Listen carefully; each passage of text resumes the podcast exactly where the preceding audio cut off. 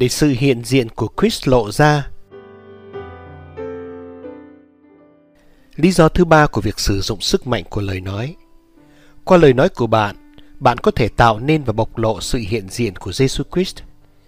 Khi mở Kinh Thánh và đọc trong Roma đoạn 10 câu 10, bạn thấy Vì nhờ lòng tin mà hưởng được sự công bình và nhờ môi miệng thừa nhận một người được cứu rỗi. Chính nhờ qua sự xưng nhận bằng đức tin, con người có thể nắm lấy sự cứu độ do nơi một mình Chúa Giêsu Christ đem đến.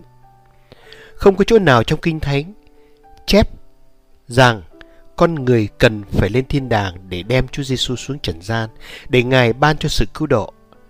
Nhưng đoạn này nhấn mạnh rằng lời có thể mang đến kết quả cho sự cứu độ ở gần, vì đó là những lời ở trong bạn và trong môi miệng của bạn. Chúa Giêsu ở đâu trong tiến trình này? Địa chỉ của Ngài ở nơi nào? Không phải ở trên trời cao kia, cũng không phải ở vực sâu dưới lòng đất. Chúa Giêsu ở trong lời của Ngài. Lời có thể mang đến kết quả cho sự cứu độ của bạn nằm ở đâu?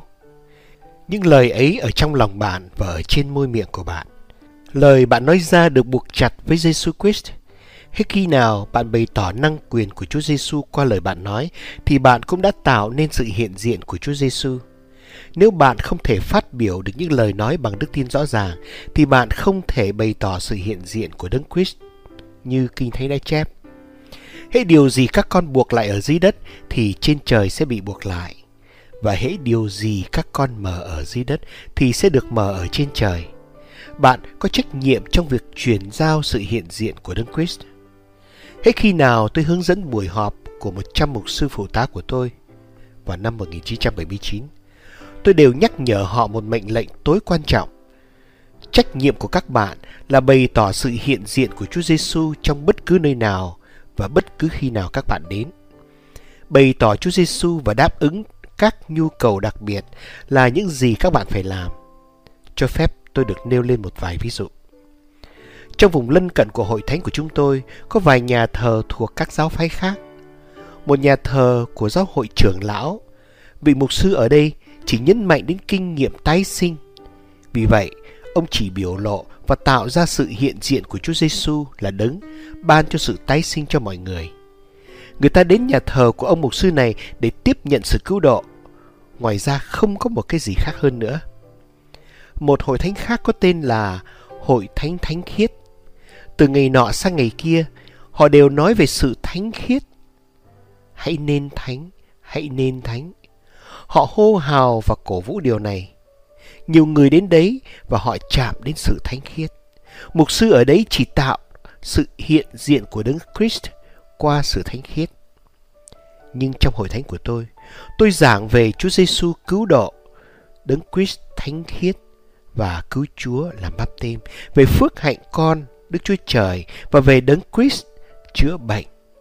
Và về tất cả những khía cạnh này được bày tỏ trong hội thánh của chúng tôi. Tôi cố tạo nên sự hiện diện toàn vẹn, sự bày tỏ đầy đủ của Đấng Christ.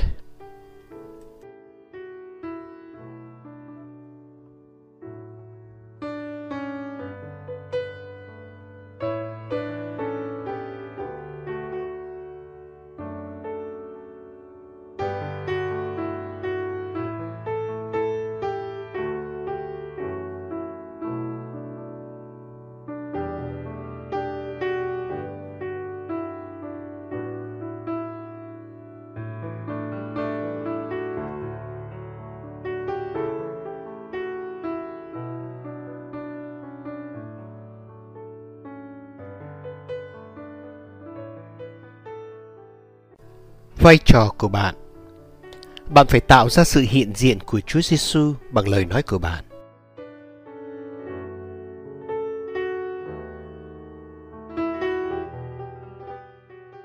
Nếu bạn nói về sự cứu độ, thì chính Chúa Giêsu là đấng cứu độ hiện ra. Nếu bạn nói về sự chữa bệnh thần tượng, thì bạn phải có Đức Chúa Giêsu chữa bệnh hiện diện trong hội chúng của bạn. Nếu bạn nói về sự làm những dấu kỳ phép lạ của Chúa Giêsu, thì sự hiện diện của Chúa Giêsu Christ đấng làm phép lạ phải được bày tỏ. Ngài bị ràng buộc bởi môi miệng của bạn và lời nói của bạn và Ngài lệ thuộc vào bạn Và nếu bạn không nói rõ ràng vì bạn sợ sa tăng, thì làm sao Chúa Giêsu Christ có thể bày tỏ quyền năng của Ngài cho thế hệ này? Vì thế, hãy nói cách giản dĩ. Nhiều người gặp nhiều rắc rối trong gia đình mình vì họ đã không có giờ cho gia đình lễ bái. Nhiều người cha giữ được những giờ thờ phượng trong gia đình và nói rõ về sự hiện diện của Chúa Giêsu trong gia đình mình và trong căn nhà của mình thì người ấy có thể tạo nên sự hiện diện của Chúa Giêsu và Chúa Giêsu chăm sóc từng vấn đề của gia đình ấy. Nhưng vì nhiều gia đình đã bỏ qua giờ thờ phượng lễ bái của gia đình, nên họ cũng bỏ qua việc nói về sự hiện diện rõ ràng của Chúa Giêsu. Do đó, con cái họ không hưởng được đầy đủ các phước hạnh của Đức Chúa Trời. Bạn không phải chờ đợi cho đến khi nhận lãnh một ân tứ thuộc linh nào đặc biệt. Tôi luôn luôn nói rằng tất cả các ân tứ thuộc linh nội trú trong Đức Thánh Linh. Bản thân bạn chẳng bao giờ chiếm hữu được một ân tứ thuộc linh. Giả sử tôi có được ân tứ chữa bệnh, rồi tôi sẽ chữa bệnh một cách bừa bãi cho bất cứ một người nào xin tôi chữa bệnh. Nếu tôi có ân tứ, tôi sẽ phân phát cho mọi người. Tôi chẳng cần biết phân biệt ai cả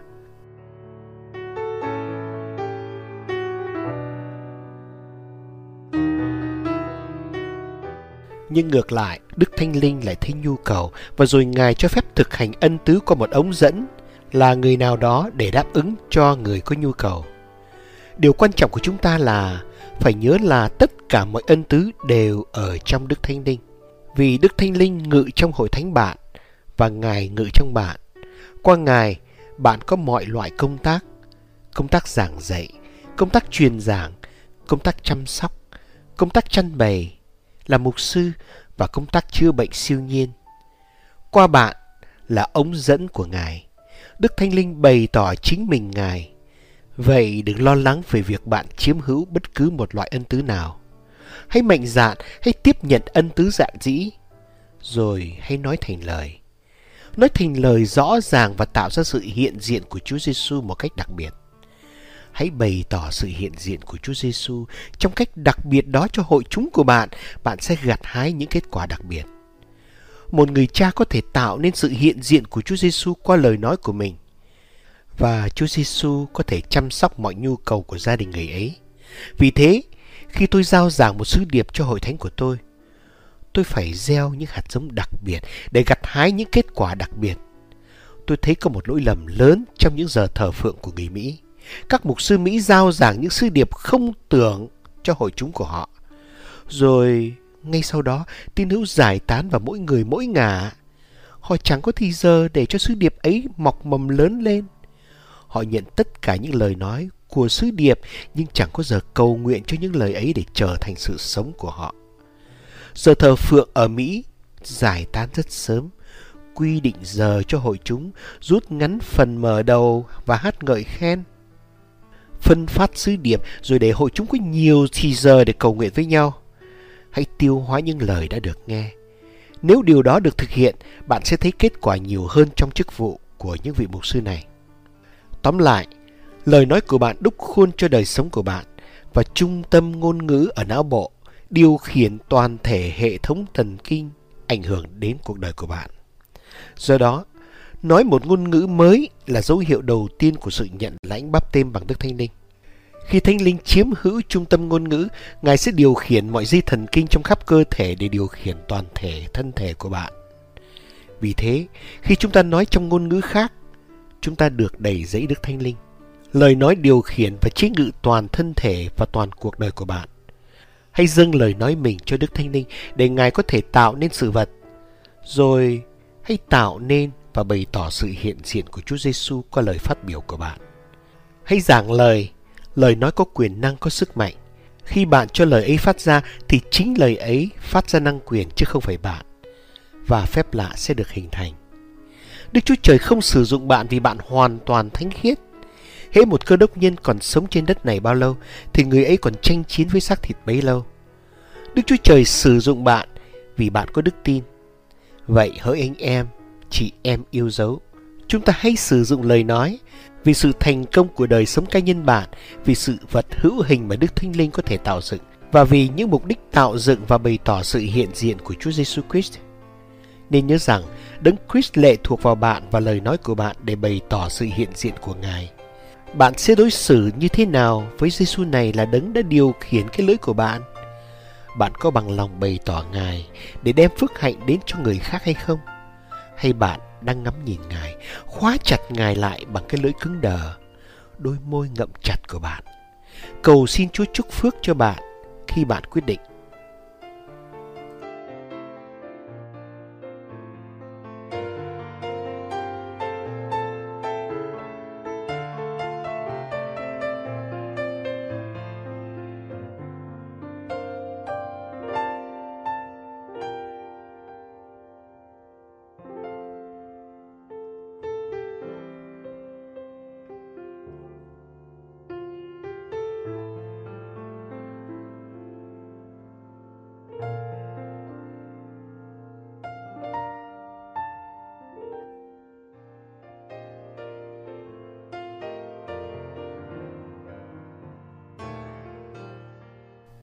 Lời sự sống Rima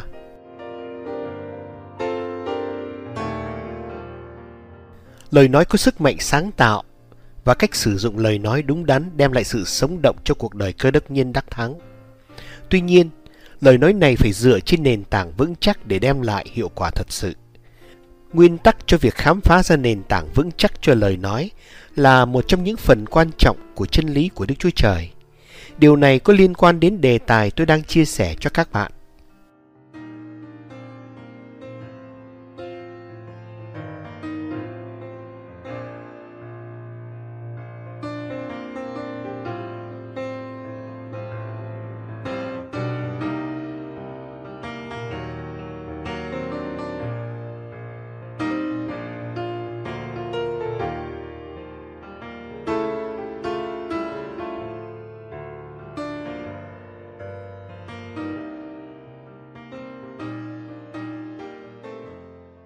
Đức tin nơi lời Đức Chúa Trời, những nan đề và hiệu suất.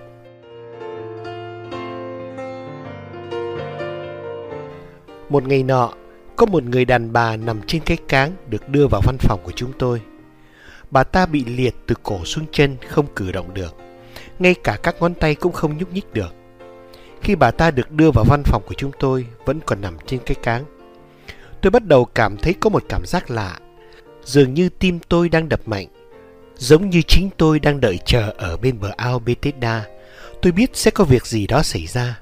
Khi tôi đến bên cạnh cái cáng và nhìn thẳng vào mắt bà, tôi thấy bà ta có đức tin muốn được chữa lành. Không phải là một đức tin chết, nhưng là một đức tin sống động. Tôi đặt tay trên chắn bà và nói, Chị ơi, nhân danh Chúa Giêsu Christ, chị được chữa lành.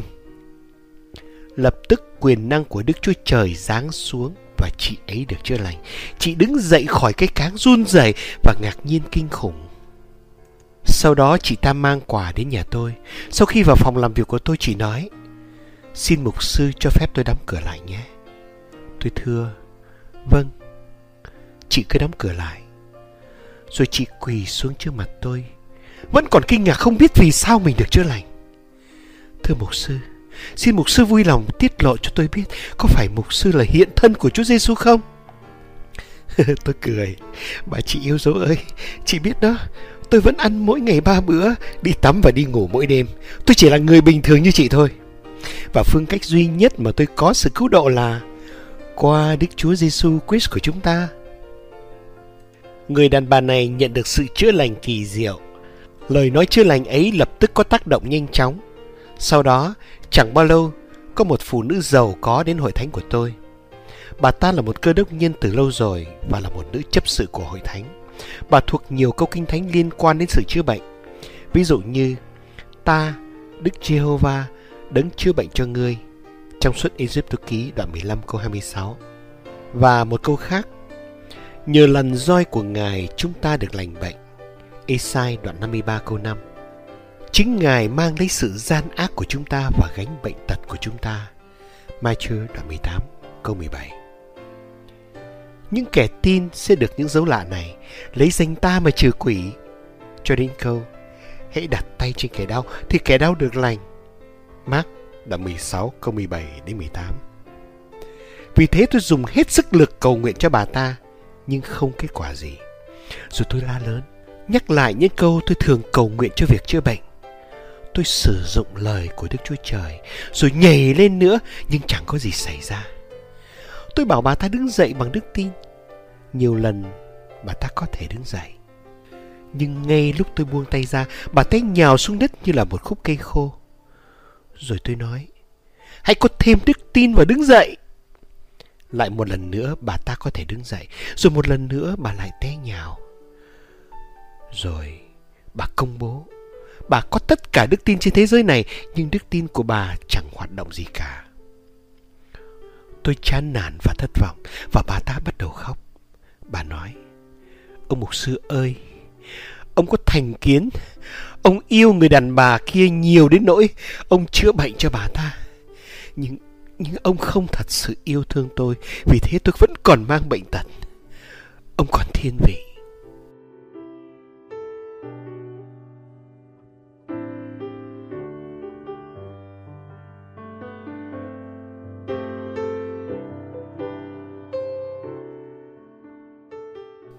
Tôi lặng lẽ trả lời.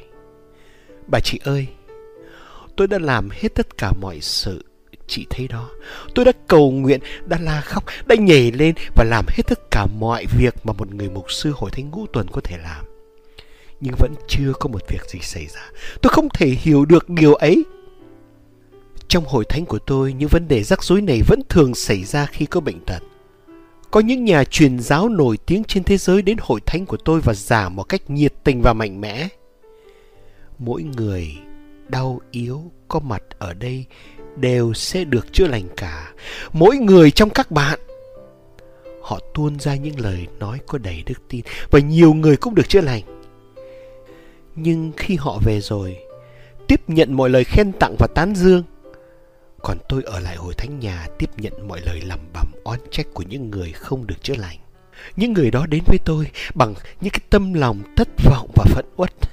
Họ nói, chúng tôi thì không được chữa lành, Đức Chúa Trời đã bỏ chúng tôi rồi. Chúng tôi hoàn toàn bị bỏ quên. Nếu thế thì tại sao chúng tôi vẫn tiếp tục chiến đấu và theo Chúa Giêsu Christ và tin Ngài để làm gì nữa? Vì thế tôi vật vã khóc với Chúa. Thưa cha, Tại sao vậy? Tại sao sự việc cứ diễn ra như thế này? Đức Chúa Trời của con ơi! Xin Ngài trả lời cho con. Xin cho con một lời giải đáp thật rõ ràng. Và Ngài đã trả lời tôi. Do đó bây giờ tôi muốn chia sẻ lời giải đáp cho các bạn nghe cùng với một số nhận thức dẫn tôi đến sự hiểu biết này. Những người nghĩ rằng họ tin nơi lời của Đức Chúa Trời, họ có thể tin nhưng họ thất bại trong việc phân biệt giữa lời của Đức Chúa Trời đem lại kiến thức để hiểu biết Đức Chúa Trời và lời Đức Chúa Trời dùng để truyền giao đức tin về hoàn cảnh đặc biệt trong lòng mọi người. Loại đức tin ở phần sau đem lại phép lạ. Trong ngôn ngữ Hy Lạp có hai chữ khác nhau khi nói về lời, có nghĩa là lời Logos và lời Rima. Thế giới được tạo nên bởi lời Logos của Đức Chúa Trời. Logos là lời của Đức Chúa Trời nói chung từ sách Sáng Thế Ký cho đến Khải Huyền. Vì tất cả những sách này hoặc trực tiếp hoặc gián tiếp đều nói về ngôi lời, tức là Chúa Giêsu Christ. Khi đọc lời Logos từ sách Sáng Thế Ký cho đến sách Khải Huyền, bạn có thể nhận tất cả những sự hiểu biết bạn cần biết về Đức Chúa Trời và những lời hứa của Ngài. Nhưng khi đọc không thôi, bạn sẽ không nhận lãnh đức tin. Bạn có kiến thức và sự hiểu biết về Đức Chúa Trời, nhưng bạn không nhận lãnh đức tin. Trong Roma đoạn 10 câu 17, chỉ cho chúng ta thấy chất liệu dùng để xây dựng đức tin vượt trội hơn việc chỉ đọc lời của Đức Chúa Trời. Đức tin đến do việc nghe và nghe do lời Đức Chúa Trời được giảng ra. Trong câu kinh thánh này, lời ở đây không phải là chữ logos nhưng là chữ rema. Đức tin đặc biệt đến do nghe lời Rema. Trong cuốn từ điển Greek English của Dr. Tonside, tác giả đã định nghĩa lời Logos, the said word of God, là lời đã nói của Đức Chúa Trời. Còn Rema, the saying word of God, là lời đang nói của Đức Chúa Trời. Nhiều học giả định nghĩa Hành động của lời Rima là việc Đức Thánh Linh dùng câu kinh thánh và làm cho lời ấy thành sống động cho cá nhân người nào đó. Đây là ý nghĩa của tôi về lời Rima. Rima là lời đặc biệt cho một người, đặc biệt cho một hoàn cảnh đặc biệt. Có một lần ở tại Triều Tiên, có một phụ nữ tên là Yoon Hae Kyung. Bà tổ chức một buổi nhóm trọng đại cho thanh niên tại núi Samgak. Bà có một chức vụ cao quý. Bà đứng dậy, nhiều người tiến về phía trước bục giảng. Họ ngã gục xuống và nằm bất động dưới quyền năng của Thánh Linh. Nhiều thanh niên lũ lượt kéo đến những buổi nhóm của bà. Và khi bà tổ chức một trại thanh niên tại núi Samgak, có hàng ngàn thanh niên tham dự. Trong tuần lễ chạy hè thanh niên, trời mưa rất lớn và tất cả sông suối đều tràn ngập nước, mực nước dâng lên rất cao. Một nhóm thanh niên muốn đi xuống phố ở bờ bên kia con sông nơi có những buổi diễn nhóm ra. Nhưng khi họ đến bờ sông, nước đã ngập tràn bờ. Họ không thấy cây cầu hay chiếc thuyền nào và đa số thanh niên rất thất vọng. Nhưng có ba thiếu nữ nói với nhau, Tại sao chúng ta không thể vượt qua dòng nước được? Fierre đi bộ trên mặt biển và Đức Chúa Trời của Fierre cũng là Đức Chúa Trời của chúng ta nữa chứ. Chúa Giêsu của Fierre cũng là Chúa Giêsu của chúng ta và đức tin của Fierre cũng là đức tin của chúng ta. Fierre đã tin và tất cả chúng ta cũng có thể tin hơn. Chúng ta sẽ vượt qua con sông này. Nước sông dâng cao, sông chảy cuồn cuộn Ba thiếu nữ này quỳ gối xuống và nắm chặt tay nhau. Họ căn cứ trên đoạn kinh thánh liên quan đến câu chuyện Führer đi bộ trên mặt nước. Và họ công bố rằng họ có thể tin theo cách ấy. Rồi trong cái nhìn của những người còn lại trong nhóm họ, các cô gái la lớn và bắt đầu lội qua sông. Thình linh, họ bị dòng nước hung ác cuốn phăng đi và sau ba ngày thi thể của ba cô gái được tìm thấy ở một vùng biển gần đó.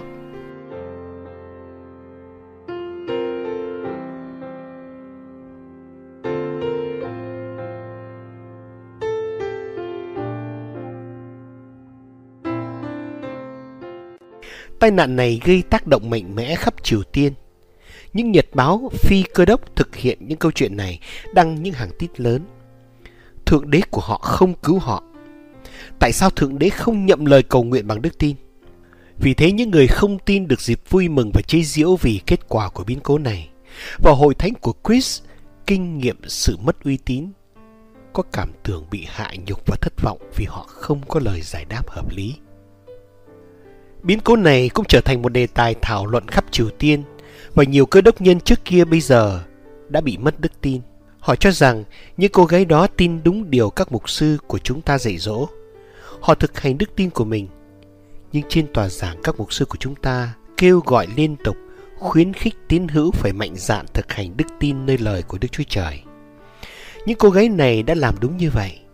Nhưng tại sao Đức Chúa Trời không nhận lời? Jehovah Đức Chúa Trời không phải là Đức Chúa Trời hằng sống nữa. Đây chỉ là một loại tôn giáo hình thức mà chúng ta đã bị lôi cuốn vào. Làm thế nào để bạn trả lời cho những người này? Những thiếu nữ này đã tin. Họ đã thực hành đức tin căn cứ vào lời của Đức Chúa Trời. Nhưng Đức Chúa Trời không có lý do nào để ủng hộ cho đức tin của họ cả. Fierre không bao giờ bước đi trên mặt nước vì căn cứ vào lời văn tự Logos và lời mang đến sự hiểu biết chung về Đức Chúa Trời. Führer yêu cầu Đấng Christ ban cho một lời đặc biệt cho ông. Führer xin, Lạy Chúa, nếu phải là Chúa xin Ngài truyền lệnh cho tôi đến. Chúa Giêsu trả lời, đến đây. Lời Chúa Giêsu nói với Führer không phải là lời văn tự Logos, nhưng là lời sự sống, Rema. Ngài ban một lời đặc biệt, hãy đến cho một con người đặc biệt, Führer, trong một hoàn cảnh đặc biệt, giữa cơn bão. Lời sự sống Rima đem lại đức tin. Đức tin đến do việc nghe và được nghe lời sống Rima. Führer không bao giờ đi bộ trên mặt nước bằng sự hiểu biết Đức Chúa Trời. Führer có lời sự sống Rema. Những cô gái này chỉ có lời văn tự Logos, một sự hiểu biết tổng quát về Đức Chúa Trời và trường hợp này, khác với trường hợp của Đức Chúa Trời đã hành động qua Führer. Các cô gái thực hành đức tin của con người nơi lời văn tự Logos. Đó là lỗi lầm của các cô gái. Vì thế Đức Chúa Trời không có trách nhiệm trong việc ủng hộ đức tin của họ và sự khác nhau giữa cách các cô gái thực hành đức tin với cách Führer thực hành đức tin rõ ràng nhưng sự khác nhau giữa ban ngày và ban đêm. Cách đây 2 năm, nghĩa là năm 1979, có hai sinh viên tốt nghiệp trường kinh thánh hoàn toàn thất bại trong cuộc mạo hiểm đầu tiên của họ vào chức vụ. Họ bắt đầu chuyến mạo hiểm đầu tiên vào chức vụ với hành trang dường như là một khối lượng đức tin lớn. Họ bám chặt vào những lời kinh thánh như Hãy hả hoác miệng ngươi ra thì ta sẽ đổ đầy vào.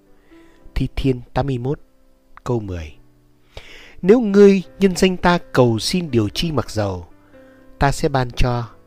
Răng đoạn 14 câu 14 Họ đến ngân hàng và mượn một số tiền lớn sau đó họ đến một người giàu và mượn một số tiền lớn khác. Với số tiền lớn như vậy, họ mua đất và xây một thánh đường tuyệt đẹp mà chẳng có một tín hữu nào. Họ bắt đầu giảng, hy vọng người ta sẽ lũ lượt đến hàng trăm người, rồi họ có thể trả nợ được. Nhưng chẳng có gì xảy ra cả. Một trong những vị mục sư trẻ này đã mượn gần 30.000 đô la và người kia mượn khoảng 50.000 đô la. Chẳng bao lâu chủ nợ đến đòi nợ và những người trẻ này bị dồn vào hoàn cảnh khủng hoảng tột độ. Họ đến chỗ suýt mất đức tin nơi Đức Chúa Trời. Có hai người cùng đến với tôi. Họ khóc. Mục sư Cho Yonggi ơi, tại sao Đức Chúa Trời của ông và Đức Chúa Trời của chúng tôi lại khác nhau đến thế? Ông khởi công với 2.500 đô la và bây giờ ông đã hoàn tất được công trình đến 500 triệu đô la. Chúng tôi đi ra và xây cất một công trình chỉ tốn khoảng có gần 50.000 đô la. Tại sao Đức Chúa Trời không nhậm lời cầu nguyện của chúng tôi? Rồi họ trích dẫn những câu kinh thánh chứa đựng những lời hứa của Đức Chúa Trời từ cựu ước đến tân ước. Họ nói thêm, chúng tôi thực hành y như những gì ông dạy bảo và chúng tôi đã thất bại. Sau đó tôi trả lời, tôi rất vui khi thấy anh em thất bại sau khi nghe những lời nói của tôi chắc anh em là những người môn đồ của tôi. Nhưng anh em chưa phải là môn đệ của Chúa Giêsu. Anh em hiểu lầm sự dạy dỗ của tôi. Tôi khởi công xây cất nhà thờ này vì tôi có lời sự sống Rema, chứ không phải chỉ có lời văn tự Logos. Đức Chúa Trời phán rõ ràng vào lòng tôi. Ngài bảo, hãy chờ dậy, đi ra và xây dựng một nhà thờ có 10.000 chỗ ngồi. Đức Chúa Trời chuyển giao đức tin của Ngài vào lòng tôi và tôi đi ra làm việc và một phép lạ đã xảy ra.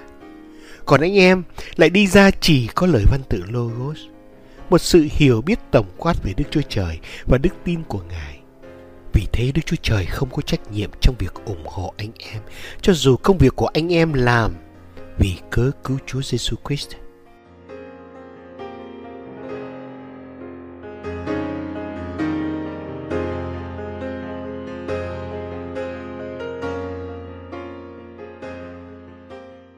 Anh chị em yêu dấu. Qua lời văn tự Logos, anh chị em chỉ có thể biết Đức Chúa Trời. Anh chị em có thể đạt được sự hiểu biết và kiến thức về Đức Chúa Trời. Nhưng lời văn tự Logos không phải lúc nào cũng là điều trở thành lời sự sống Rema. Giả sử có một người đi đến bờ ao Bethesda và nói với những người xung quanh. Hỡi các bạn khờ dại ơi, tại sao lại phải chờ đợi ở đây?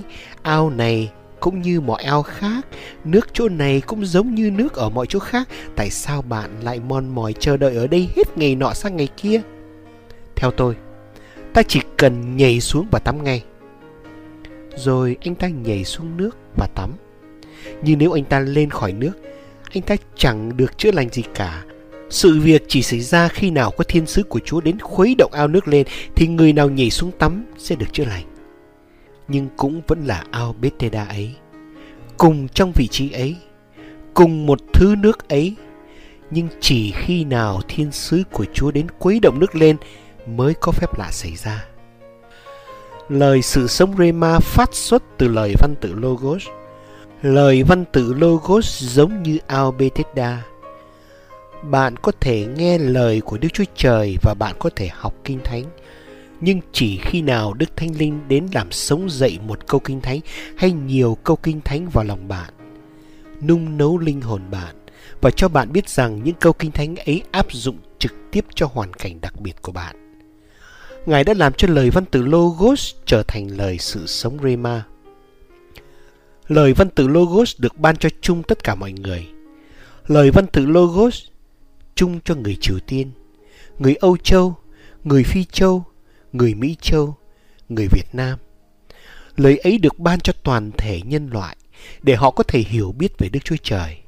Nhưng lời sự sống Rema không ban cho mọi người. Rema là lời đặc biệt ban cho người nào chờ đợi Đức Thánh Linh cho đến khi Ngài quấy động lời Logos thành lời Rema trong lòng của họ. Nếu bạn không để thì giờ chờ đợi Chúa thì Ngài không bao giờ đến và làm sống động những câu kinh thánh cần thiết cho lòng bạn.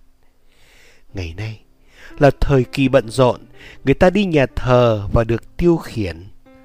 Họ nghe một bài giảng ngắn và được an ủi giải khuây khỏi sự lo lắng buồn rầu nhưng lại không có thì giờ trông đợi Đức Chúa Trời. Họ tiếp nhận những lời văn tự Logos, nhưng vì họ không nhận những lời sống Rema nên họ không thấy những công việc kỳ diệu của Đức Chúa Trời. Vì vậy họ bắt đầu nghi ngờ quyền năng của Ngài. Mọi tín hữu phải đến thánh đường, phải chăm chú nghe lời giảng dạy và phải trông đợi Đức Chúa Trời. Nhưng họ đã không đến nhà thờ và chân thành cầu nguyện cho lời giảng dạy cũng như không trông mong Chúa để nhận được lời sự sống Rema. Vì thế, họ không thể tiếp nhận đức tin cần thiết để đáp ứng cho những vấn đề của họ. Hiểu biết kinh thánh tăng khi nhu cầu của họ gia tăng. Và dù họ có đến nhà thờ thì vẫn không có việc gì xảy ra. Do đó, họ bắt đầu rời bỏ nhà thờ, rời bỏ những giờ thờ phượng. Và đức tin từ đó cũng rời bỏ họ.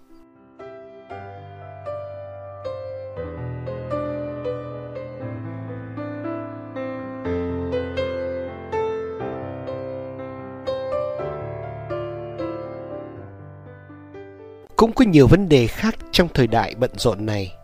Ấy là có nhiều mục sư bận rộn với nhiều vấn đề. Họ dành hết thời giờ này sang thời giờ khác làm người kinh tài, nhà thầu xây cất, đi hàng trăm hướng khác nhau.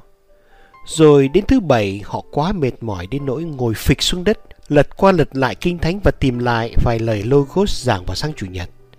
Họ quá mệt mỏi đến nỗi không có thì giờ trông đợi Chúa không có thì giờ để tiêu hóa cải xanh thành sữa ngọt. Hội chúng của họ chỉ được nuôi bằng cỏ khô, chứ chẳng được hưởng hương vị ngọt ngào của sữa, lời Đức Chúa Trời. Đây là một lỗi lầm rất quan trọng. Những người nồng cốt trong hội thánh không phải là những kẻ thù của mục sư, nhưng là người bạn của ông. Giống như các sư đồ, mục sư cũng phải tập trung thì giờ vào sự cầu nguyện và thi hành chức hành, chức vụ ban lời Đức Chúa Trời và phải ủy thác các công việc khác cho những chấp sự nam và nữ và trưởng các ban ngành khác nhau. Tôi áp dụng khuôn mẫu này vào hội thánh của tôi. Tôi không dám bước lên tòa giảng nếu chưa để thì giờ trông đợi Chúa và nhận lời sống Rema từ Đức Chúa Trời ban cho tôi để giao giảng sứ điệp đó. Nếu tôi chưa nhận được lời sự sống Rema, tôi sẽ không lên tòa giảng. Vì vậy, vào ngày thứ bảy tôi lên núi cầu nguyện bò vào trong một cái hang và đóng cửa lại. Tôi chờ ở đấy cho đến khi Thanh Linh đến và ban cho tôi lời Rema cần thiết. Đôi khi tôi ở đó suốt đêm. Trong thời gian đó tôi cầu nguyện. Lạy Chúa, ngày mai dân sự của Chúa sẽ đến với mọi loại nan đề, đau yếu, bệnh tật, rắc rối trong cuộc sống gia đình của họ, công cuộc làm ăn, đủ mọi vấn đề không thể tưởng tượng hết. Họ đến không những chỉ để nghe và hiểu biết tổng quát về Ngài, nhưng họ cũng muốn đến nhận những lời giải đáp thực sự cho những nan đề của mình. Nếu con không ban cho họ một đức tin sống động, như lời sự sống Rema, thì chắc họ về nhà chẳng giải quyết được gì. Con cần có một sứ điệp đặc biệt cho một đoàn dân sự đặc biệt và mỗi thời điểm đặc biệt. Rồi tôi chờ đợi cho đến khi Đức Chúa Trời ban cho tôi sứ điệp đó. Khi bước lên tòa giảng, Tôi bước mạnh mẽ như một dũng tướng, biết chắc sư điệp mình đang giảng được Đức Thánh Linh sức giàu. Sau khi tôi giảng, những tín hữu trong hội chúng đứng lên với tôi và nói Thưa mục sư, ông giảng đúng những lời tôi cần. Tôi có đức tin và tin rằng những nan đề của tôi sẽ được giải quyết. Điều này xảy ra vì tôi áp dụng cung cấp lời sự sống Rima cho họ. Thưa anh chị em yêu dấu, chúng ta không được phép thành lập một câu lạc bộ riêng biệt trong nhà thờ, mà chúng ta phải đối diện với vấn đề sự sống và sự chết. Nếu vị mục sư không cung cấp lời sự sống Rima cho hội chúng của mình, thì bạn chỉ có một câu lạc bộ tôn giáo của xã hội mà thôi. Trong xã hội bên ngoài, người ta có thể nhìn thấy các tổ chức như câu lạc bộ Lomania và câu lạc bộ hữu nghị và các hội viên của họ cũng đóng hội phí một phần mười lương của họ nữa. Chúng ta phải xây dựng được những hội thánh nơi con cái của Chúa có thể nhận được sự giải đáp cho nhu cầu của mình từ nơi Đức Chúa Trời. Nhận những phép lạ cho đời sống mình và không những nhận sự hiểu biết về Đức Chúa Trời nhưng còn đi đến chỗ kinh nghiệm Ngài một cách sống động. Muốn được những điều đó, trước tiên người mục sư cần phải nhận lời của sự sống Rema những cơ đốc nhân đều phải dành nhiều thời giờ trông đợi Chúa, để Đức Thánh Linh có dịp dùng kinh thánh xử lính đời sống bản ngã của họ và tăng cường đức tin của họ. Đức Thánh Linh sẽ dùng lời đã phán của Đức Chúa Trời và áp dụng vào lòng của mỗi một người để khiến lời ấy trở thành lời Đức Chúa Trời đang phán. Lời Logos trở thành lời Rema. Đến đây tôi có thể cho các bạn biết vì sao rất nhiều người không thể thực hiện được sự chữa lành. Tất cả các lời hứa đều thuộc về bạn một cách tiềm tàng, không thuộc về sự phàm tục. Đừng bao giờ trích một câu kinh thánh, lời của Đức Chúa Trời mà nói. Ô, lời này của tôi, tôi sẽ lặp đi lặp lại lời ấy nhiều lần. Lời này là lời của tôi, lời này là của tôi. không thưa bạn, lời đó thuộc về bạn cách tiềm tàng nhưng thực tế thuộc về bạn trong đời sống thực tiễn là do sự trông đợi Đức Chúa Trời trong lòng bạn. Trước khi Đức Chúa Trời dùng câu kinh thánh để quấy động một cá nhân nào đó, Ngài thường có nhiều việc để làm. Ngài muốn tẩy sạch đời sống chúng ta và khiến chúng ta đầu phục Ngài. Chúa sẽ chẳng bao giờ ban lời hứa của Ngài một cách bừa bãi. Khi Đức Chúa Trời xử lý con người riêng của bạn, thì hãy dành thì giờ trông đợi Ngài, ăn năn tội lỗi và dâng đời sống của mình cho Ngài. Khi đã hoàn tất những điều kiện này, quyền năng của Đức Chúa Trời sẽ đến. Lòng bạn sẽ giống như cái ao Bethesda, sẽ được một lời kinh thánh làm cho nước động và bạn sẽ biết rằng lời hứa của câu kinh thánh ấy thuộc về bạn và bạn có đức tin để thực hành phép lạ cần thiết.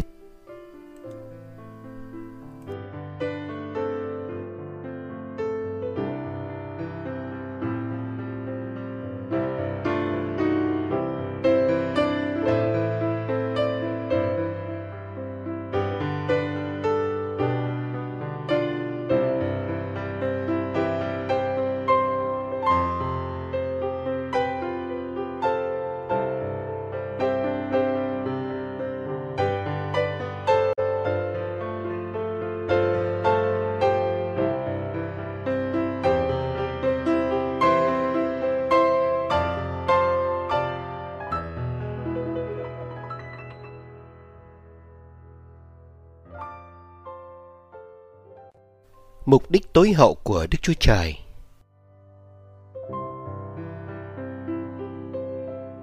Sự chữa lành bệnh cho thân thể không phải là mục đích cơ bản của Đức Thánh Linh. Bạn phải biết điểm ưu tiên nằm tại đâu. Mục đích cuối cùng của Ngài là sự chữa lành cho linh hồn bạn. Khi Đức Chúa Trời xử lý con người bạn, Ngài luôn luôn hành động coi việc chữa lành linh hồn bạn. Nếu linh hồn bạn không thông suốt với Đức Chúa Trời, dù cho có vô số lời cầu nguyện la hét hay nhảy lên cũng sẽ không thể nào đem lời Rima đến để chữa lành cho bạn. Bạn phải thông suốt với Đức Chúa Trời, xưng tội lỗi, ứng dụng huyết máu của Chúa Giêsu Christ, được cứu rỗi và tiếp nhận sự sống đời đời. Bây giờ Thánh Linh sẽ trích vào lòng bạn bằng một câu kinh thánh về sự chữa bệnh, sẽ truyền vào bạn và ban cho bạn lời Rema bạn cần. Nhưng để cho sự việc này xảy ra, bạn phải trông đợi Đức Chúa Trời. Sự chữa bệnh của Đức Chúa Trời hoàn toàn thuộc về ý muốn tối cao của Ngài. Đôi khi có người được chữa lành ngay lập tức, người khác phải chờ đợi một thời gian lâu hơn. Có một trong những chấp sự xuất sắc của hội thánh của chúng tôi bị đau. Vị chấp sự này đã dâng hiến mọi sự cho Chúa. Ông rất yêu mến Chúa và hầu việc Ngài một cách lạ thường. Bác sĩ nói ông có một khối u trong thân thể và phải mổ.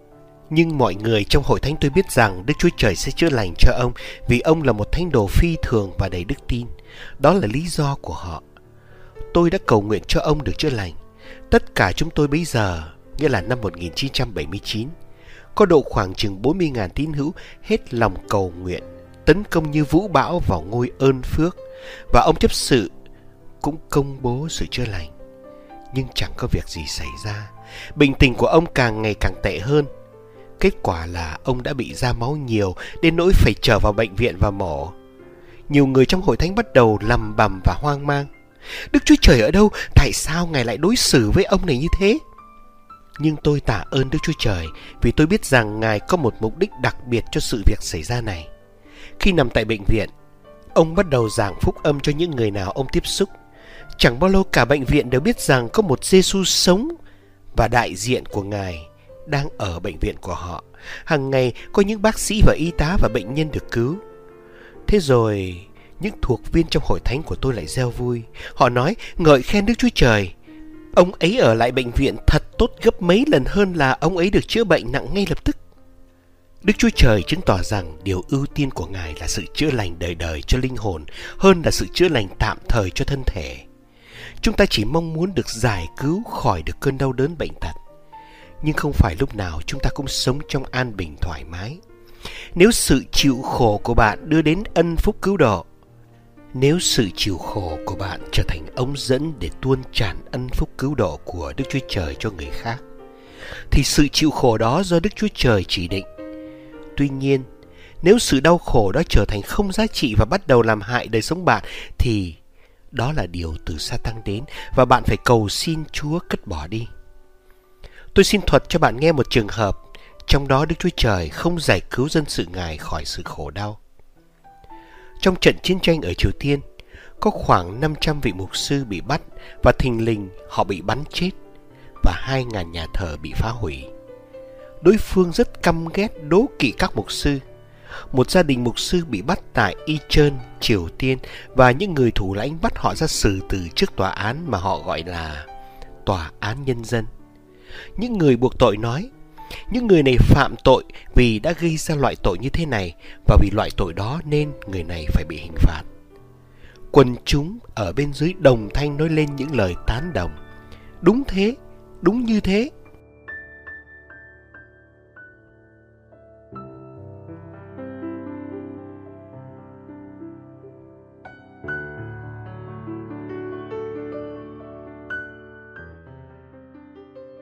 Lúc bây giờ họ đào một cái hầm rất lớn, bỏ mục sư, vợ và đứa con của ông vào đó.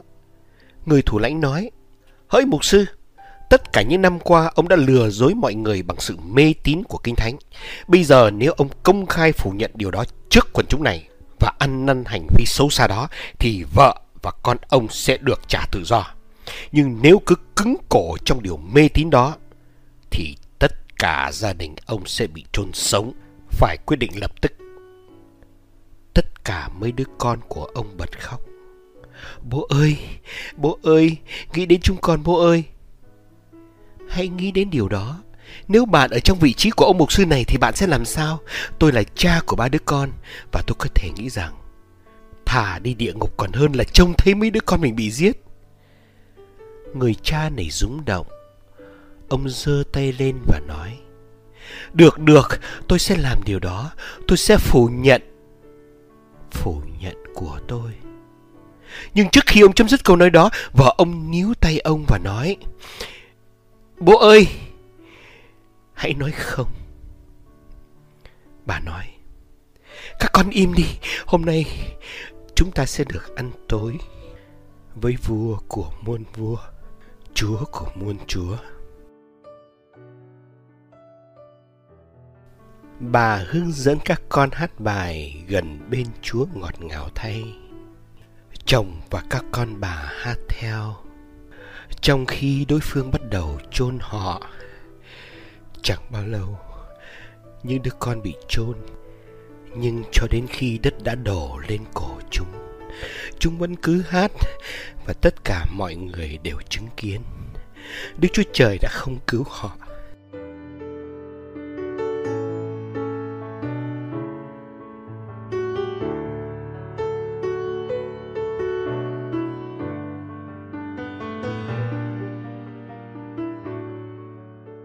Nhưng hầu hết tất cả những người đã chứng kiến cảnh xử án này đều trở thành cơ đốc nhân. Bây giờ có nhiều người là thuộc viên của hội thánh chúng tôi. Qua sự chịu khổ của họ, ân phúc cứu độ tuôn tràn. Đức Chúa Trời ban con độc xanh của Ngài để bị đóng đinh trên thập tự giá, hầu cả thế giới này được cứu và được chuộc. Đó là mục đích tối hậu của Đức Chúa Trời, sự cứu chuộc linh hồn. Vì vậy, khi bạn khao khát sự chữa lành thân quyến hoặc sự trả lời từ thiên thượng, luôn luôn hội tụ qua thấu kính của mục đích tối hậu, sự cứu chuộc linh hồn. Nếu bạn thấy rằng sự khổ đau của bạn mang lại sự cứu chuộc linh hồn hơn là bạn được chữa lành, thì đừng xin được giải cứu, mà hãy xin Đức Chúa Trời ban cho bạn sức lực để chịu đựng. Không dễ gì phân biệt được sự chịu khổ do Satan đem đến để xin Đức Chúa Trời giải cứu hoặc sự khổ đau mà Đức Chúa Trời sử dụng để làm ống dẫn tuôn tràn ân phúc cứu chuộc. Muốn biết rõ, bạn phải trông cậy Đức Chúa Trời và biết ý muốn của Ngài. Đừng thất vọng hoặc chạy quanh để đi tìm những người, mục sư, có thể dâng nan đề và cầu nguyện chữa bệnh để họ cầu nguyện cho bạn. Nhưng qua sự cầu nguyện của bạn, sự kiêng ăn và đức tin của bạn, hãy để Đức Chúa Trời bày tỏ ý muốn của Ngài cho bạn. Khi Đức Thánh Linh dùng lời văn tự Logos quấy động bạn, thì đức tin kỳ diệu sẽ chuyển biến tâm lòng của bạn. Bạn biết rõ ràng lời kinh thánh ấy không thuộc về lời nói, đã nói của Đức Chúa Trời, nhưng lập tức là lời Ngài đang phán với chính mình. Rồi bạn đứng dậy bằng lời đó. Đi ra và hành động cho dù bạn không thấy gì cả. Mặc dù bạn không thể động chạm đến điều gì và dù cả cuộc đời của bạn bị liệng vào bóng tối. Một khi bạn nhận được lời sự sống Rema, bạn vẫn không sợ hãi gì. Cứ tiến đến đằng trước ngay cả khi đi bộ trên mặt nước thì bạn sẽ thấy phép lạ. Tuy nhiên, hãy cẩn thận, đừng bao giờ đi trước Đức Chúa Trời. Nhiều người đã đi trước Đức Chúa Trời, ngay cả Phaolô cũng vậy. Trong sự nhiệt tình đem phúc âm của cứu Chúa Giêsu giao giảng, Đức Chúa Giêsu đã truyền bảo chúng ta phải giảng phúc âm khắp mọi nơi cho đến đầu cùng trái đất. Vì vậy, Phaolô dùng lời văn tự Logos mà tiến sang Asi. Nhưng Thánh Linh của Chúa Giêsu lại ngăn trở không cho ông đến đó. Rồi, ông lại nói, tôi sẽ đi Bithyni. Nhưng một lần nữa Đức Thánh Linh của Chúa lại nói là, không, rồi ông cùng đoàn truyền giáo xuống Troas, một thành phố họ không biết. Chúng ta thử tưởng tượng điều ngạc nhiên của Phaolô ở đây. Chắc ông suy nghĩ mình chỉ vâng theo lệnh của Chúa Giêsu. Chúa Giêsu bảo phải đi cho đến tận cùng trái đất để giao giảng phúc âm. Tại sao? Tại sao mình là một người thất bại? Nhưng khi ông cầu nguyện và trông đợi Chúa, ông nhận được lời Rema và có một người ở xứ Macedon hiện ra trong giấc mơ nói: Hãy đến Macedon và giúp đỡ chúng tôi. Vì thế, ông đón tàu đi qua Âu Châu.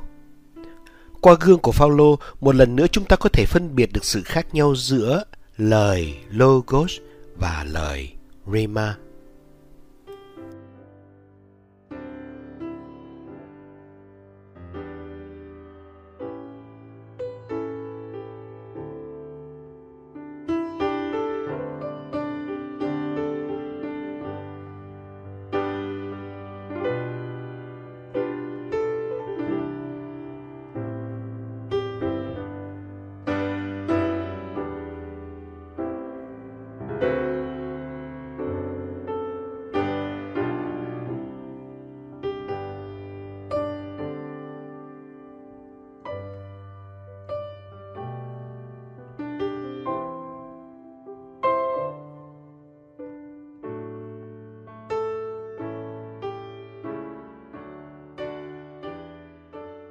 Tiếp nhận lời Rima.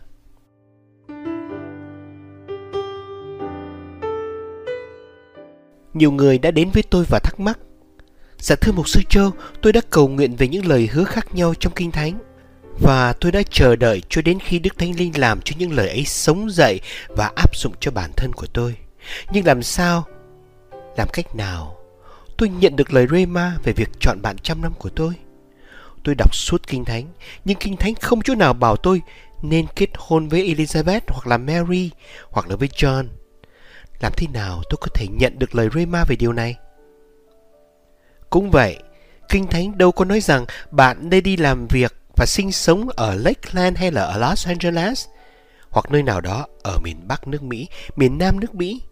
Làm thế nào mà tôi có thể nhận biết ý muốn của Đức Chúa Trời về việc đó? Đây là những câu hỏi rất chính đáng. Tôi xin chỉ cho bạn 5 bước mà tôi sử dụng để nhận lời Rima về những loại quyết định này.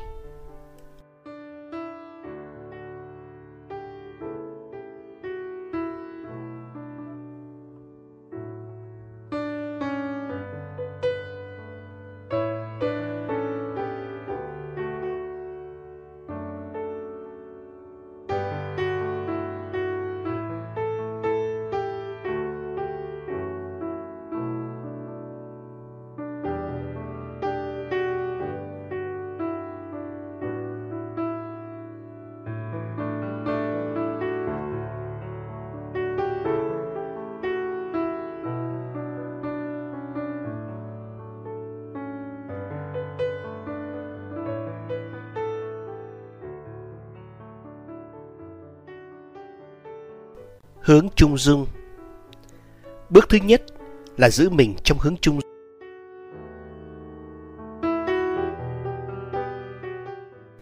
Bước thứ nhất là giữ mình trong hướng trung dung, không hướng về phía trước hoặc lùi lại phía sau, nhưng hoàn toàn yên lặng. Rồi tôi chờ đợi Chúa và nói, Lạy Chúa có con đây, con sẽ lắng nghe tiếng Ngài phán. Nếu Ngài bảo con, được, con sẽ đi. Nếu Ngài bảo không được, con sẽ không xúc tiến. Con không muốn quyết định theo ý riêng lợi ích của con, nhưng quyết định theo ý muốn của Ngài. Dù việc đó có lợi hay bất lợi cho con, nhưng con sẵn sàng chấp nhận sự dẫn dắt của Ngài. Tôi trông đợi Chúa bằng thái độ này. Nhiều lần cách tốt nhất cho tôi là kiêng ăn và cầu nguyện. Vì lý do là nếu bạn ăn nhiều quá, bạn sẽ mệt mỏi đến nỗi không thể cầu nguyện được. Sau đó nếu bạn biết rằng lòng mình thật có sự lắng động, hãy tiến đến bước thứ hai.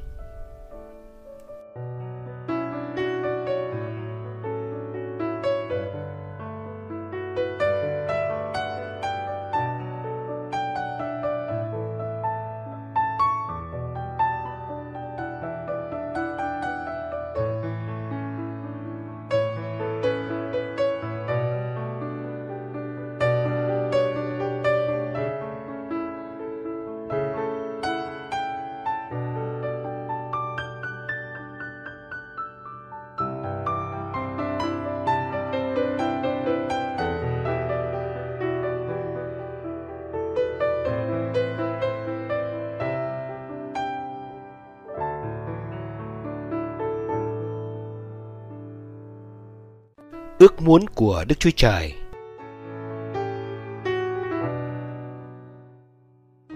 Điều thứ hai tôi làm là cầu xin Chúa bày tỏ ý muốn của Ngài qua sự khao khát của tôi.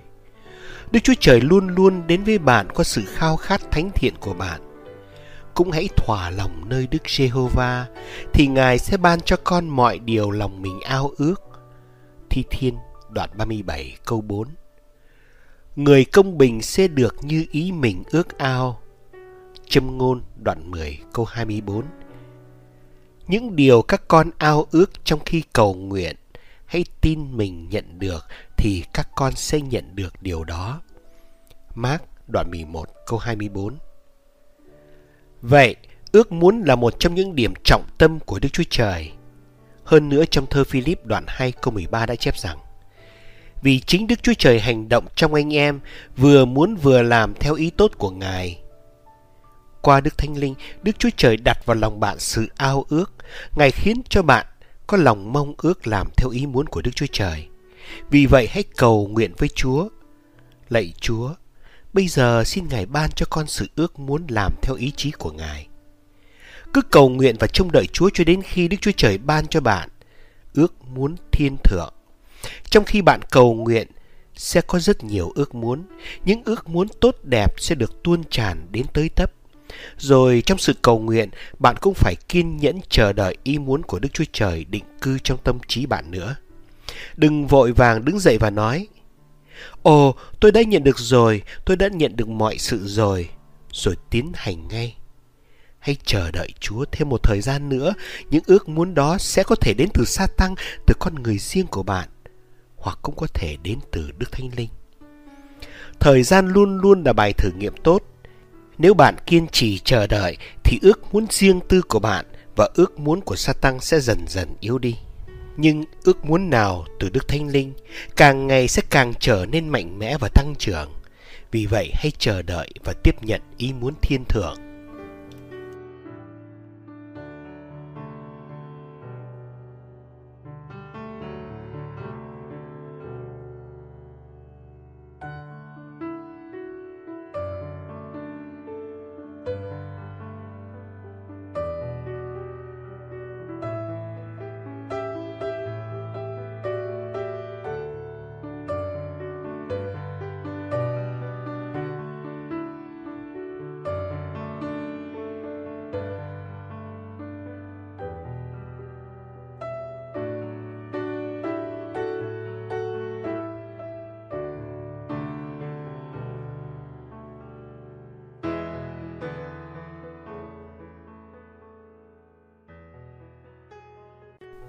Chiếu với thánh linh.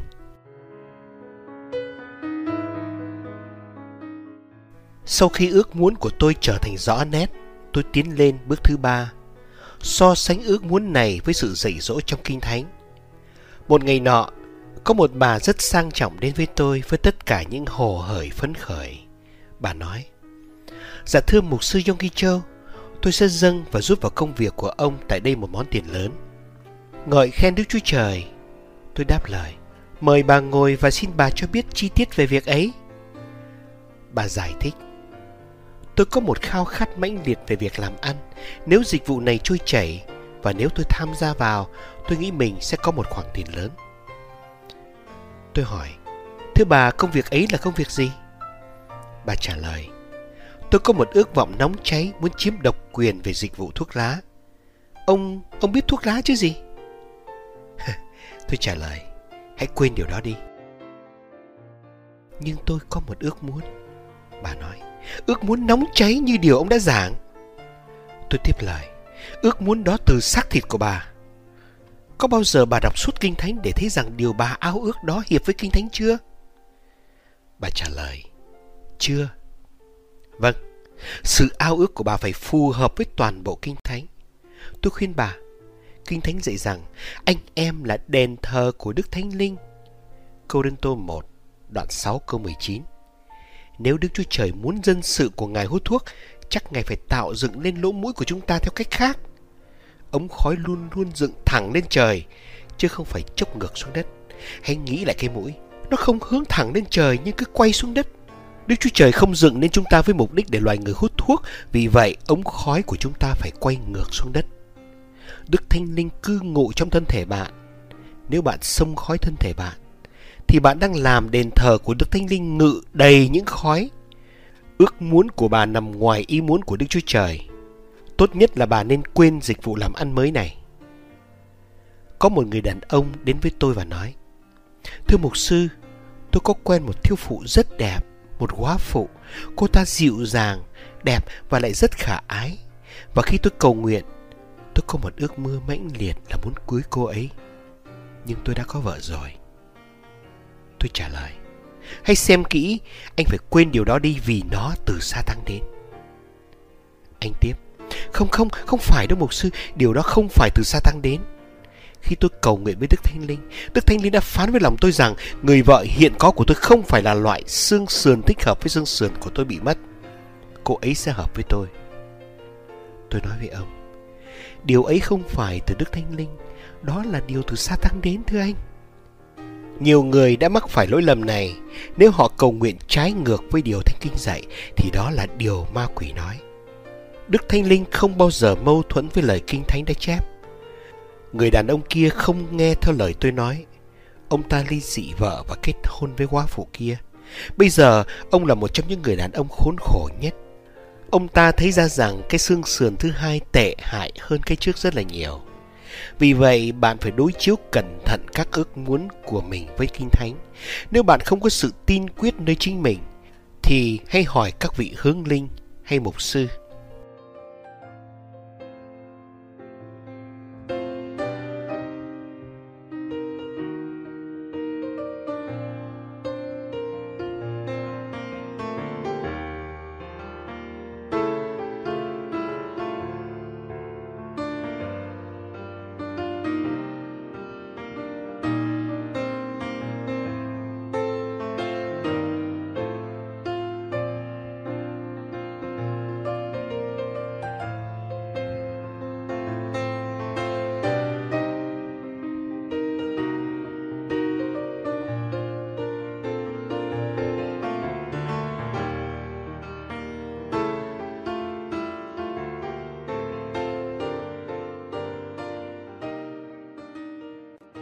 Một dấu hiệu ngoại cảnh. Sau khi tôi dùng kinh thánh đối chiếu với ước muốn của mình, tôi chuẩn bị tiến sang bước thứ tư. Tôi xin Đức Chúa Trời bày tỏ một dấu hiệu rõ ràng trong hoàn cảnh của tôi.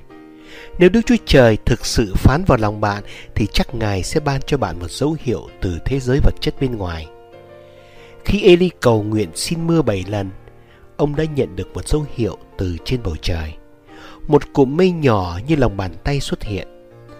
Gedeon cũng cho chúng ta một ví dụ về điều này, vì ông cũng đã cầu xin dấu hiệu và Đức Chúa Trời luôn luôn bày tỏ cho tôi một dấu hiệu từ hoàn cảnh của tôi. Đôi khi những dấu hiệu đó rất nhỏ, nhưng nó là một dấu hiệu.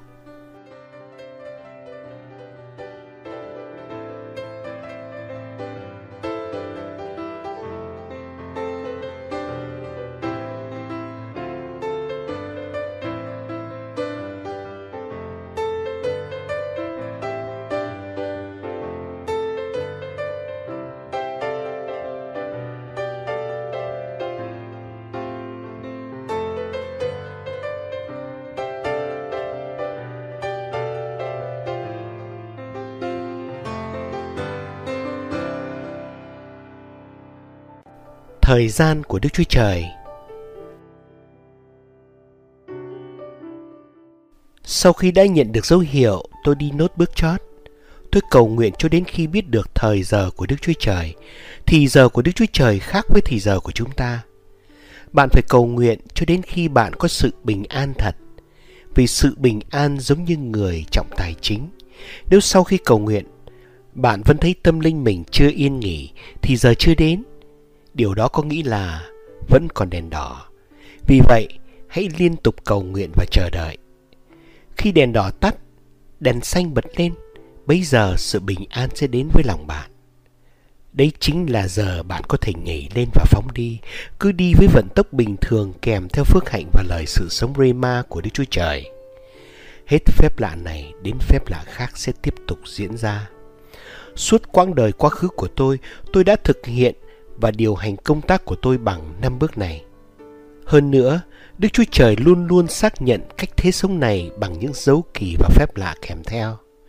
Những kết quả này chứng minh rõ ràng sự khác nhau giữa lời Logos và lời Rema. Trong tương lai, bạn sẽ không cần nhầm lẫn về lời hứa của Đức Chúa Trời. Chẳng có lời công bố nào, sự lao nhọc nào, bước nhảy vọt nào hay tiếng la hét nào có thể thuyết phục được Đức Chúa Trời. Đức Chúa Trời sẽ thuyết phục bạn bằng cách chuyển giao đức tin của Ngài vào lòng bạn.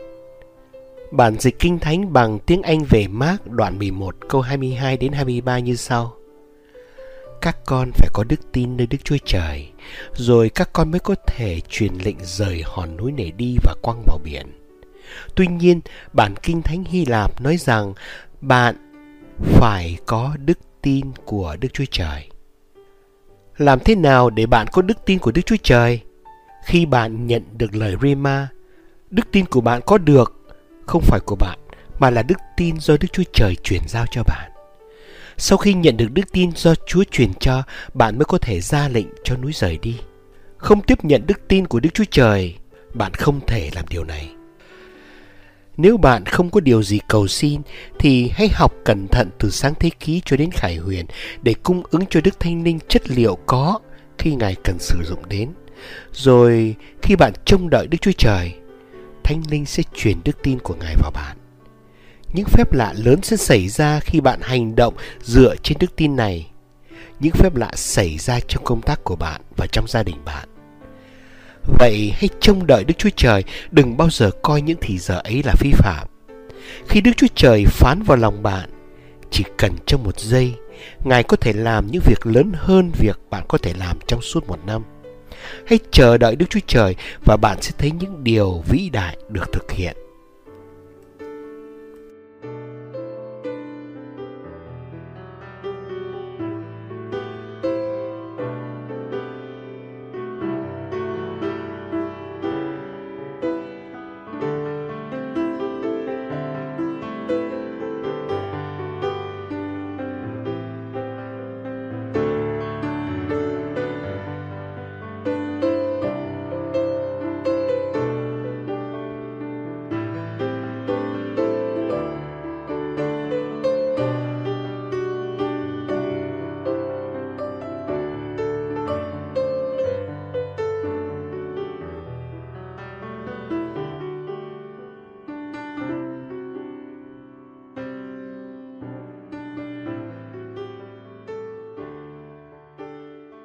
Chương 5 Trường phái của anh Ray Khi bạn tiếp nhận Chúa Giêsu Christ làm cứu Chúa của cá nhân bạn, thì tâm linh của bạn lập tức được sanh lại. Ngay lúc đó, sự sống của Đức Chúa Trời tuôn đổ vào bạn và lập tức con người thuộc linh của bạn tiếp nhận sự sống vĩnh cửu. Nhưng tâm trí của bạn, tư tưởng của bạn cũng phải được đổi mới giống như tâm linh được sanh lại của bạn. Tâm trí phải được đổi mới phù hợp với tâm linh được tái sanh. Quá trình đổi mới này đòi hỏi nhiều thì giờ, năng lực và sự phấn đấu trong suốt cả cuộc sống. Sự đổi mới này cần thiết nếu một người muốn nhận hành động theo lời Rema mà họ được Đức Chúa Trời ban cho, muốn cho sức mạnh sáng tạo của lời nói cứ sống động.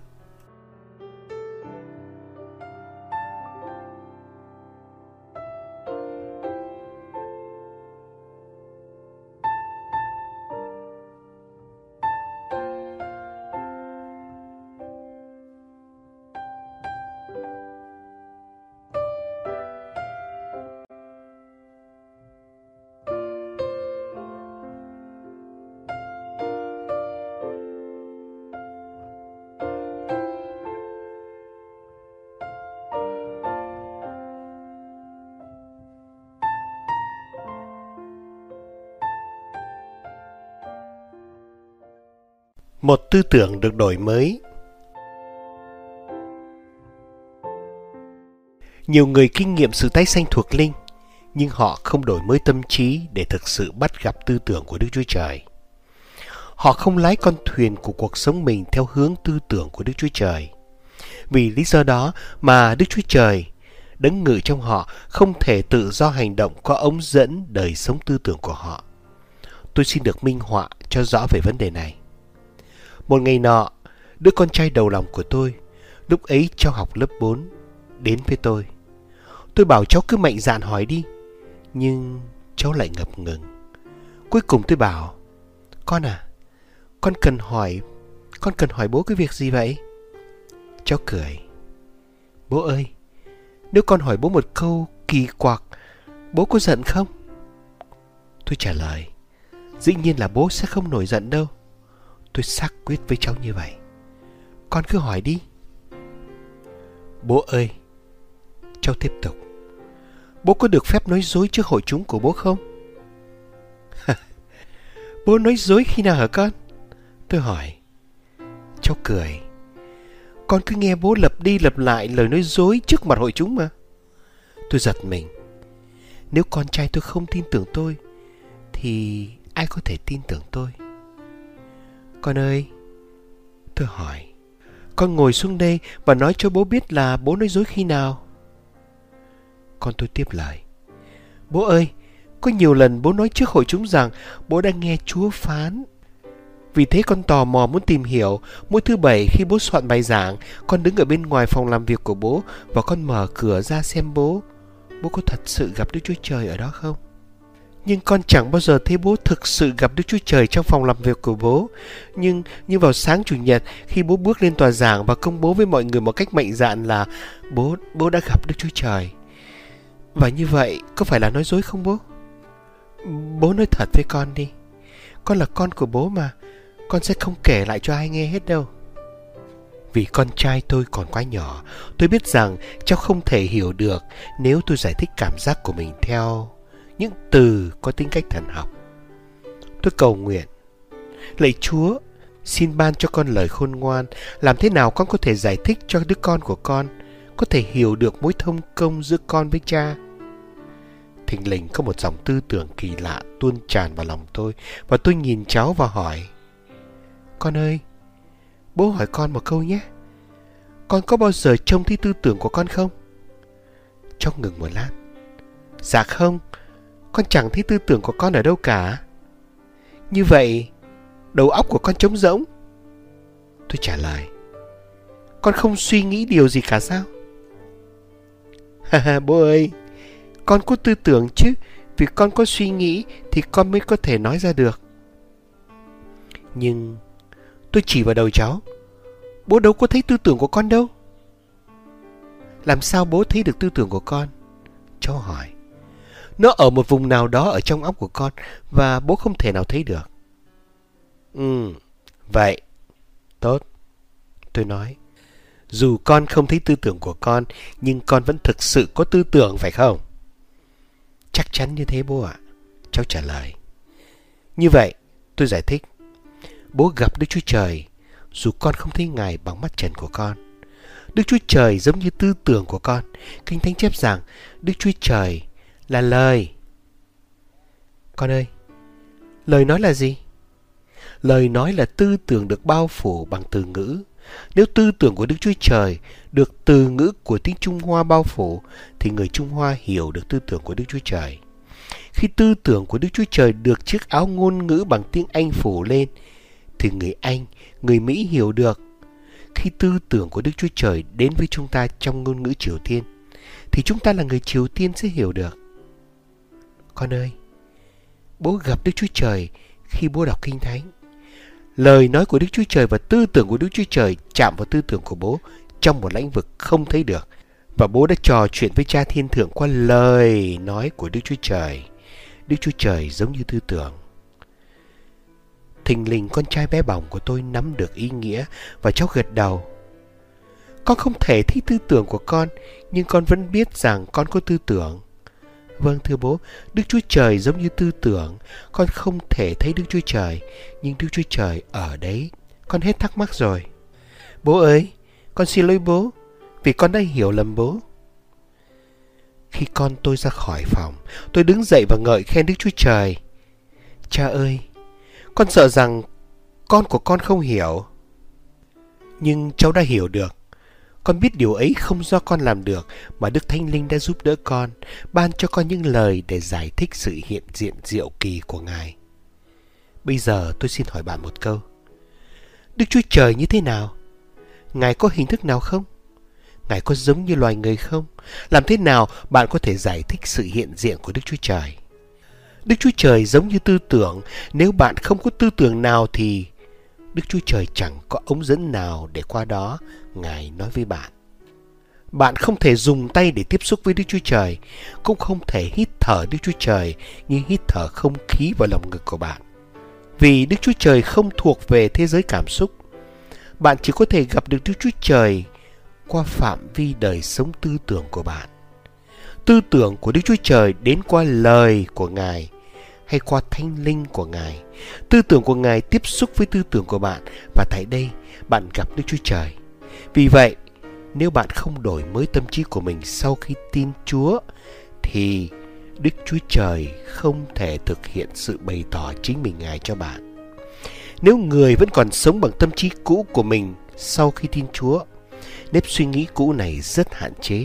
Vì vậy mà Đức Chúa Trời bị hạn chế do loại nếp sống suy nghĩ sai lầm này bước đi gần gũi với Đức Chúa Trời, bạn phải đổi mới tâm trí và nếp sống suy nghĩ của bạn.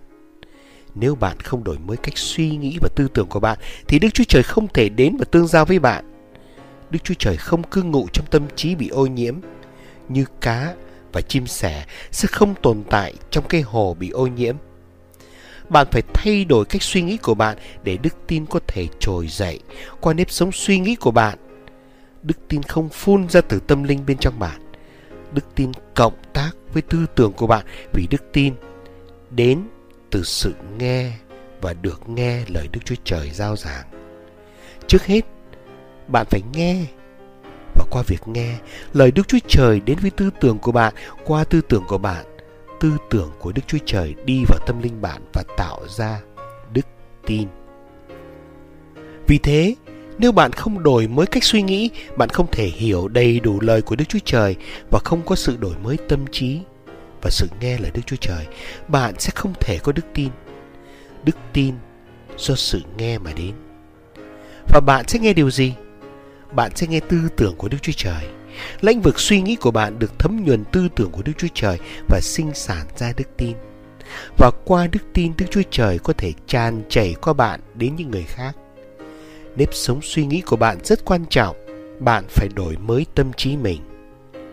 Có ba bước để bạn có thể đổi mới tâm trí, và bạn phải theo đúng những bước này trước khi bạn đạt tới một sự đổi mới trong đời sống tư tưởng của bạn.